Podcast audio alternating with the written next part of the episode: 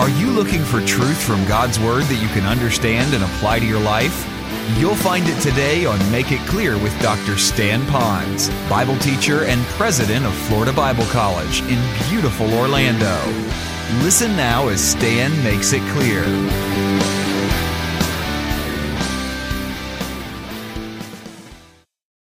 Father said, Be ready by six. You know how the kids are, so excited. We're, today's the day. Dad missed it then, but that's okay. We'll give him that little bye. So tomorrow we're going to go. He wakes up plenty early, gets all the stuff out. He now loads it in the trunk of the car now for the dad. The dad didn't get up at five, didn't get up at six, didn't get up at seven, didn't get up at eight, didn't get up until nine. When the father finally came staggering out of the bedroom, he then looked at his son and says, Oh, I need to tell you, I don't really feel, I have a bad back today, and I don't know that I can really sleep on the ground like that. Maybe we can do this. I am so sorry. Well, the boy was disheartened, didn't put on a tantrum, but he was brokenhearted as you and I would be.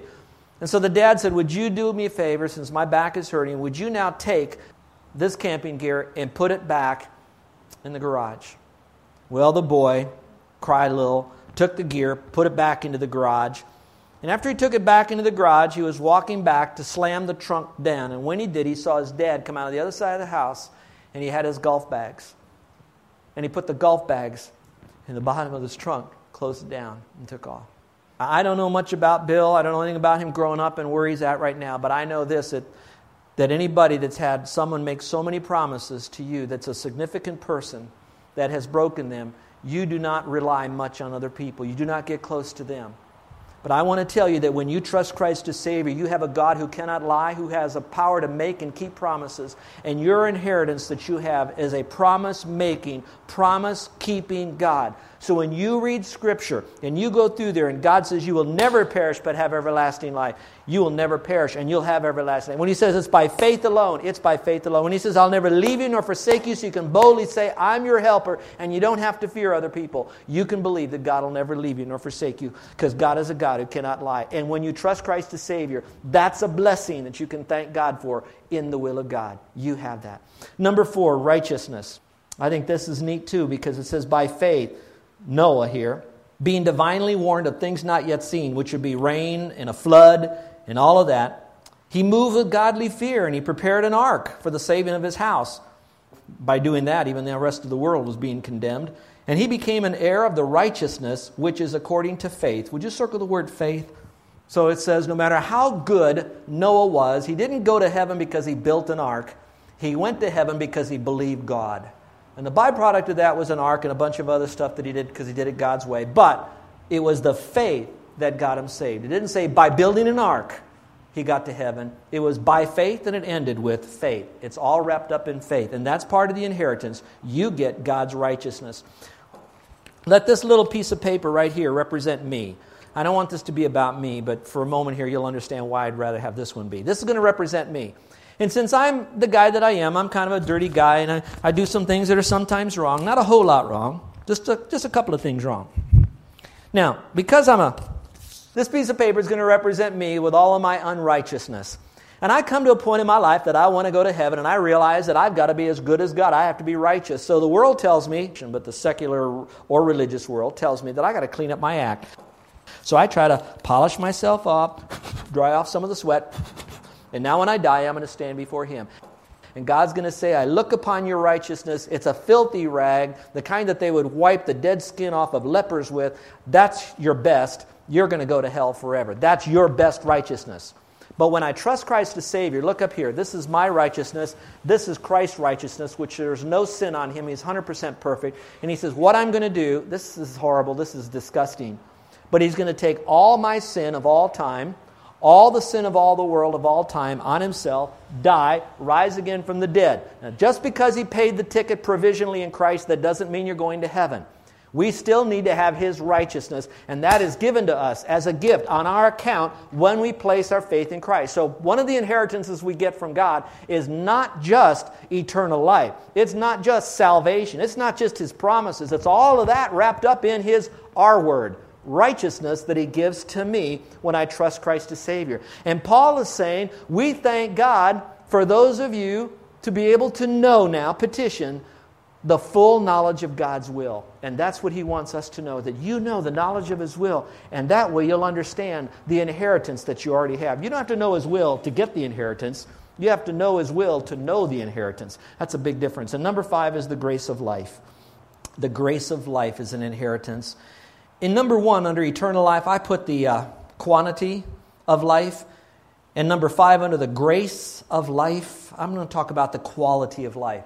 I don't care how good God gets to you right now that you experience, nothing is better than when you trust Christ as Savior and you experience the fullness of God in your life. Hawaii is a very beautiful place to live.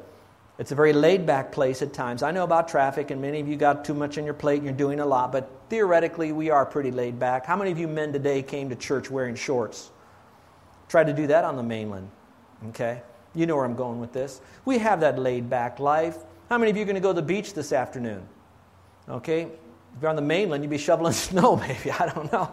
But we have a laid back life. I'm not trying to put that down. But I want you to know that it's not wrapped up in this life here, it's wrapped up in an inner grace that God gives to us. That's the inheritance. Let's move quickly now. When do we receive this inheritance? We get it now and we get it in the future. We have the inheritance now and in the future. We have three kids two adopted boys and one kind of foster daughter. And they came to live us when they were seven years old, and 10 years old, and 18 years old. Okay.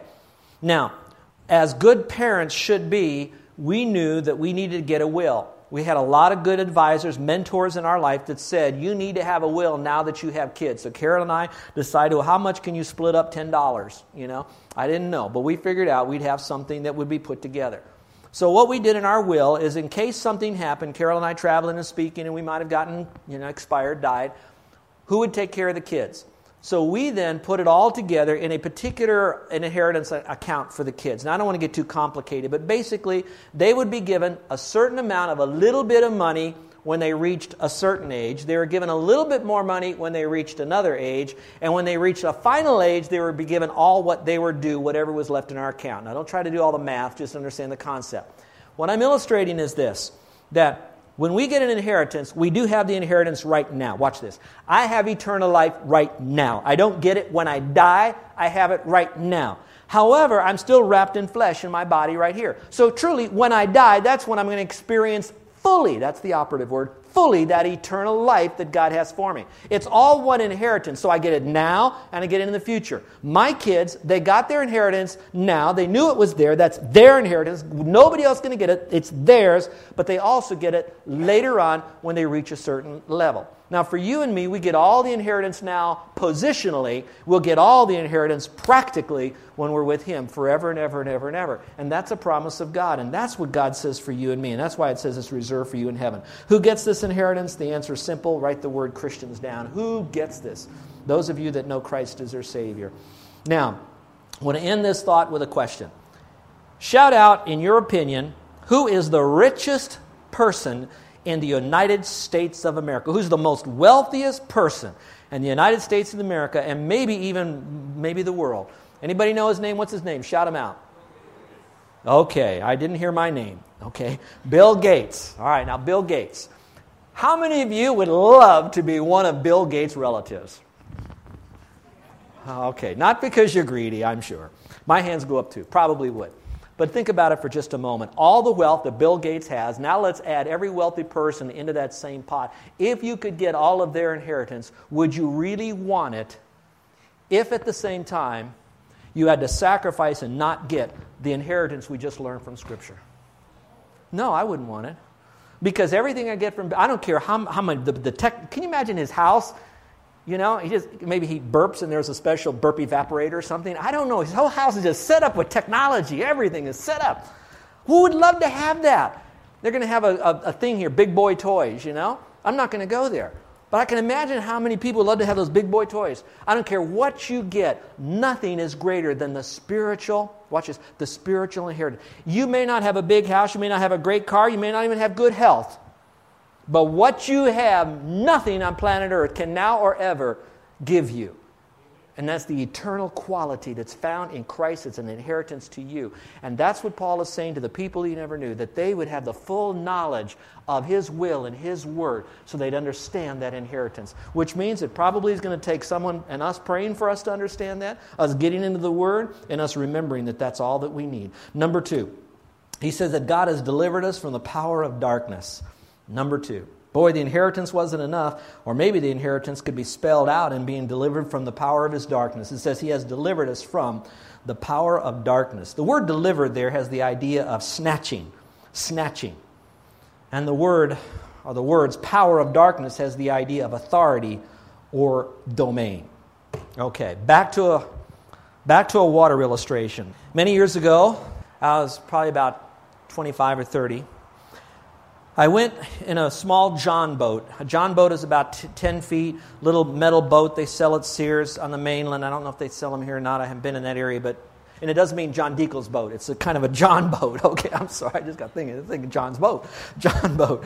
And we went out, if you can imagine, in the Florida Keys, the Florida Straits. You know where that is out there? We were out pole fishing. You, you kind of push because it's very shallow water and you're bone fishing. And so we're in bonefish swimming, very shallow water, and you're gigging, you're, you're using, what do you call it? Well, now we saw an island, another key that wasn't connected to any of the main, mainland islands. And my idea was, let's go see what's on that island, you know, dumb me. So we take this John boat and we head out to this island. And so I loaded up in this John boat all sorts of driftwood and old bobbers and, and, and floats that came from lobster traps and all this stuff that looked kind of cool, you know, seaside stuff, you know. So I'm loading this thing up. You don't do that, kids.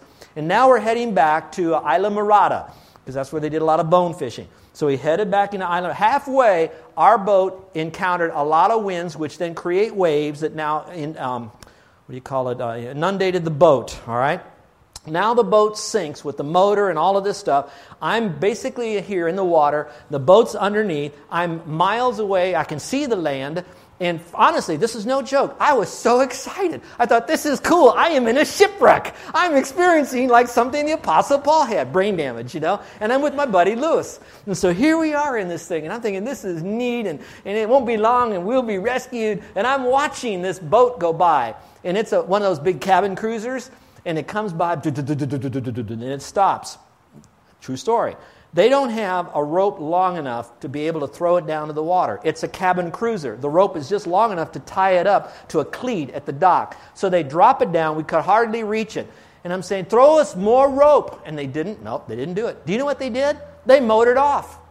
Now, I hope they call the Coast Guard. I don't know. But I do remember there was a sailboat out there. So now we take these big push poles that we're pushing across the flats, but we're in too deep a water, and we're waving them like wands, hoping somebody would see it. Sure enough, the sailboat saw us. All the people on the boat were drunk. How do I know that? They decided not to lower the sails and put in their kicker to get to us. They decided they're going to sail to us. And so they're tacking against the wind, and we're out there for hours. It's getting dark, and I'm thinking of two french fries and jaws, you know? And I'm thinking, what in the world? Let's come over. So they finally come and they head right at us, not along, right at us. So I'm telling Lewis, Lewis, Lewis, dive, dive. So we're underwater. Now, that's when I really was scared. Now, I'm not trying to do this for your kids. If you've never been a mile or two away and now it's getting dark, the sun has already set, it's dusk, you, this boat just came over you, banged, and you know, I'm underwater and I'm in what is known as the domain of water. Now, that's no problem. I go in the domain of the Pacific when I go surfing or paddling. Many of you do the same thing. I'm in the domain. But now I'm under it because I had to dive, and I'm hearing that boat knock our boat that's still submerged, and I don't know what's happening now. I'm, I don't know. Am I going to get hit by that motor or what? I, I am now more than in the domain of water. This is a good illustration. I'm under the power of the domain of the water. There's, I can't climb out of this water. I am at the mercy of this water. I'm in its domain, I'm under its power. And at that moment, don't worry, I wasn't killed, okay, in case you're wondering.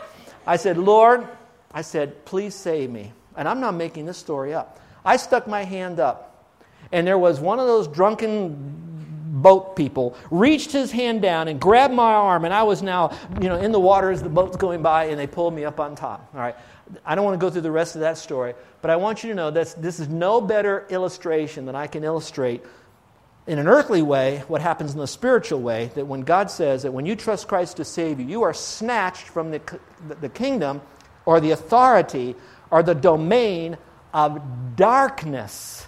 And that domain is not just a place or a situation. There's power there. There's oppression there. There's something coming against you so big we can't even fully grasp all of that. And that's the unsaved person driving by the poly while I'm preaching to you right now. They're experiencing that.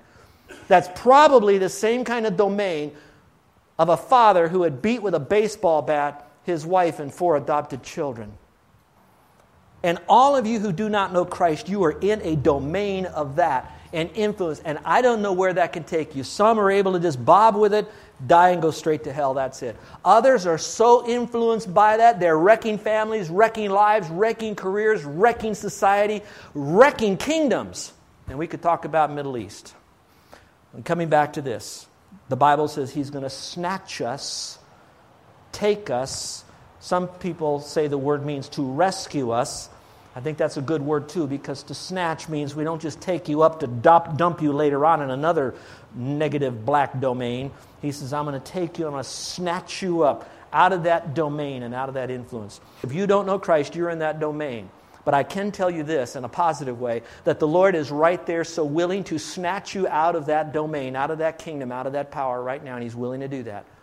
This passage is spoken to a group of people in written fashion how Paul prayed that they would understand the will of God to remind them that they had been snatched out of that domain. I, am enjoying so much what I have here that I, I forget these people are lost. They're in, a, they're in a domain. I don't care how sweet they are, how beautiful their Hawaiian music is. I don't care how wonderful their culture is and all the beautiful parades down Waikiki and they represent everything and they're eating and laughing and all of that. They are in a domain of darkness, and God has called me and you and Christians like us on the island that we're here shortly. This is a dark domain. I don't care how brightly the sun shines, it is a dark domain. And God's called us to wake up out of that and realize that we've been delivered, we've been snatched. But now, the good thing about the Lord, and I love this, is the Lord, He says, I'm snatching you from something, and then I'm transferring you into something. And that's the third and final thing. He says, I'm praying that you'd understand the will of God so you'd understand this third point, and that is that God has transferred us into a new kingdom. Conveyed is the word transferred or removed us or changed us. And He removed us from conquered people by the world to conquering people by Christ. It's a total removal that we've been transferred from that dark domain. The rest of the verse says redemption, the forgiveness through his blood. Through his blood. We all need to go back to the blood of Christ. Jesus shed his blood willingly for you and me on the cross so he could then say, I'll forgive you. And when I forgive you, I'm redeeming you. I'm snatching you from the kingdom of darkness and I'm conveying you like a conveyor belt and I'm putting you into this new kingdom of light. And it's by forgiveness, it's by redemption, it's by his blood. So he does the redeeming, he does the forgiving, he does the bleeding. What do we do? so simple. He says, We do the believing. We have to believe that he did that for us and we can have everlasting life. I'm reminded of this cute little story about a father and mother who took their 11 year old son and their 7 year old daughter to Carlsbad Cavern. They, and so they went down in there, and like these tour guides like to do, I don't know if they do it for a joke or whatever. If you've ever been on these tours of these caves, when you get so deep, dark in the depths of this cave, they like to shut the light out. Have you ever been on one of those? Is there anybody? Oh, thank you. And they loved it. Oh, we're going to shut the lights out on you. So they flipped the lights out. And they did with this kid. And when you're in there and your eyes cannot focus because it is so pitch black, it's almost as if you can feel that. And do that to a seven year old girl who's smelling smells she's never smelt before, hearing about some bats that'll fly out at any time. And she's down here and she can't see her mommy. Can you imagine? So she begins to tremble and cry. And her 11 year old brother, sweet guy that he was, says this Don't worry, sister. There is somebody here who knows how to turn the lights on. I thought that's kind of cool. So, some of you, maybe you're going to be so infracted by life that you're going to come to a point that you realize that you are spinning out of control in a world of darkness. There is someone who knows how to turn the light on in your life. And the beginning of all of this talks about in the saints, inheritance, in the saints, in the light. You're looking for light. Those of you that are in the Buddhist faith, you're going to find that enlightenment in the person and work of Jesus Christ by faith alone, snatching you momently and putting you in a new kingdom by faith alone. Would you bow your heads and close your eyes?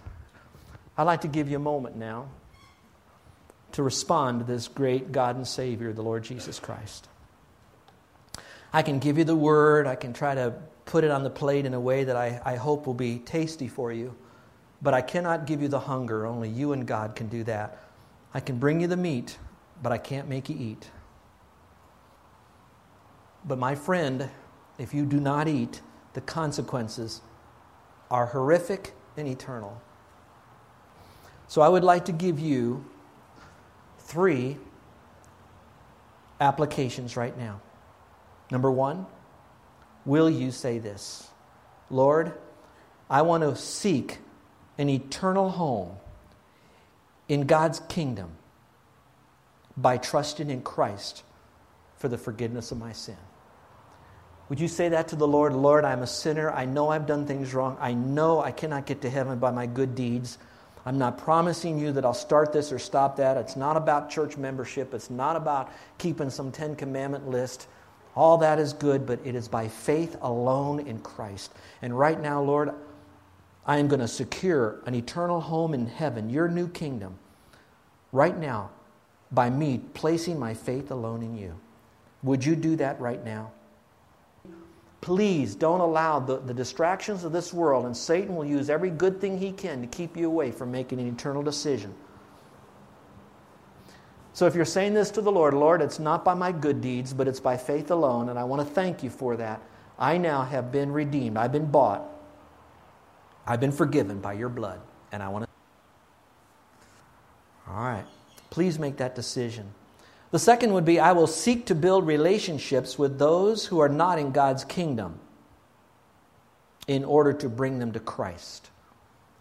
Friends, if we as a faith family here go about doing church like it's a, a good thing, it's a religious thing, it's what we do every week, but we do not passionately engage the lost world, we will quickly deteriorate into a maintenance ministry, lose the blessing and power of God, and God will allow us to keep going but not growing. And so I recommit myself to you as your pastor that I truly want to be more soul conscious, if you know what I mean. I don't want to forget those passing cars, the neighbors next door, the ones on the beach, the person who cuts my hair, the one from whom I buy my groceries. And please don't you either. If we do not, we will be in a struggle that God will place upon us of decisions that we have to make, and it's only because of our apathy or lack of obedience. And, folks, God has done so much for us. And truly, in my humble earthly opinion, we've got a great group of people here, so gifted and talented and skilled by God. We have a great future. But let us not forget that we live around people who do not know you. And then finally, our final application would be can you say this to the Lord? I will set my heart to pray a more worthy prayer for my family and friends to be influenced by God's will and word. I will do that. How many of you would like to have prayer that you will seek to build relations with those who do not know Jesus Christ? And how many of you would like to have prayer that you will set your heart to pray more worthy prayers for your family and friends? That they would be influenced by the will and word of God. Would you uh, pray for me? My hand is up. Is there anyone that would join me in prayer? Anyone? Thank you. Thank you. Thank you. Our gracious Heavenly Father, we thank you for this wonderful, worthy prayer that Paul prayed for people he really didn't know intimately, and that you chose to have it recorded in Scripture as a model for us to follow in this particular area of praying. Now, Lord, I pray as a faith family that we together would never forget the plight of lost people, unsaved people, new words for us, for some of us. Help us, Father, to be building these relationships and inviting them to hear the word, and that we will not marginalize what's done around here and look at the things that we don't have and the things that we lack, the things that we're not yet perfect in, and then not bring people to church and wait for our church to be perfect. For, Father, we never will. There'll be no perfect church, no perfect pastor, no perfect people, no perfect building. No perfect ministry, no perfect whatever. But Lord, we are connected to a perfect God and we're on a journey to become more like you. And so, Lord, help us to do that.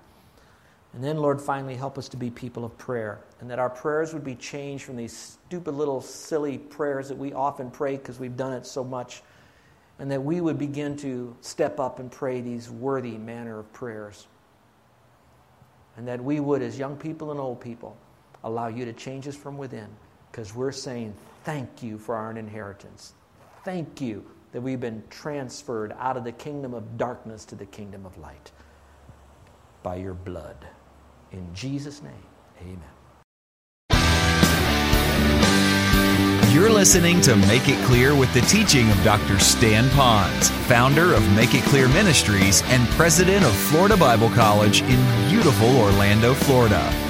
Make It Clear is dedicated to taking the Word of God with clarity into every person's world. It is the support of listeners like you who make the ministry of Make It Clear possible. You can provide your tax deductible gift to Make It Clear online by going to makeitclear.org or you can mail your gift to Make It Clear. P.O. Box 607901, Orlando, Florida 32860. Thank you for helping us make it clear. If you would like to have Dr. Ponz speak at your church or event, please send us an email at tellmemore at makeitclear.org. Thank you, and remember to make it clear.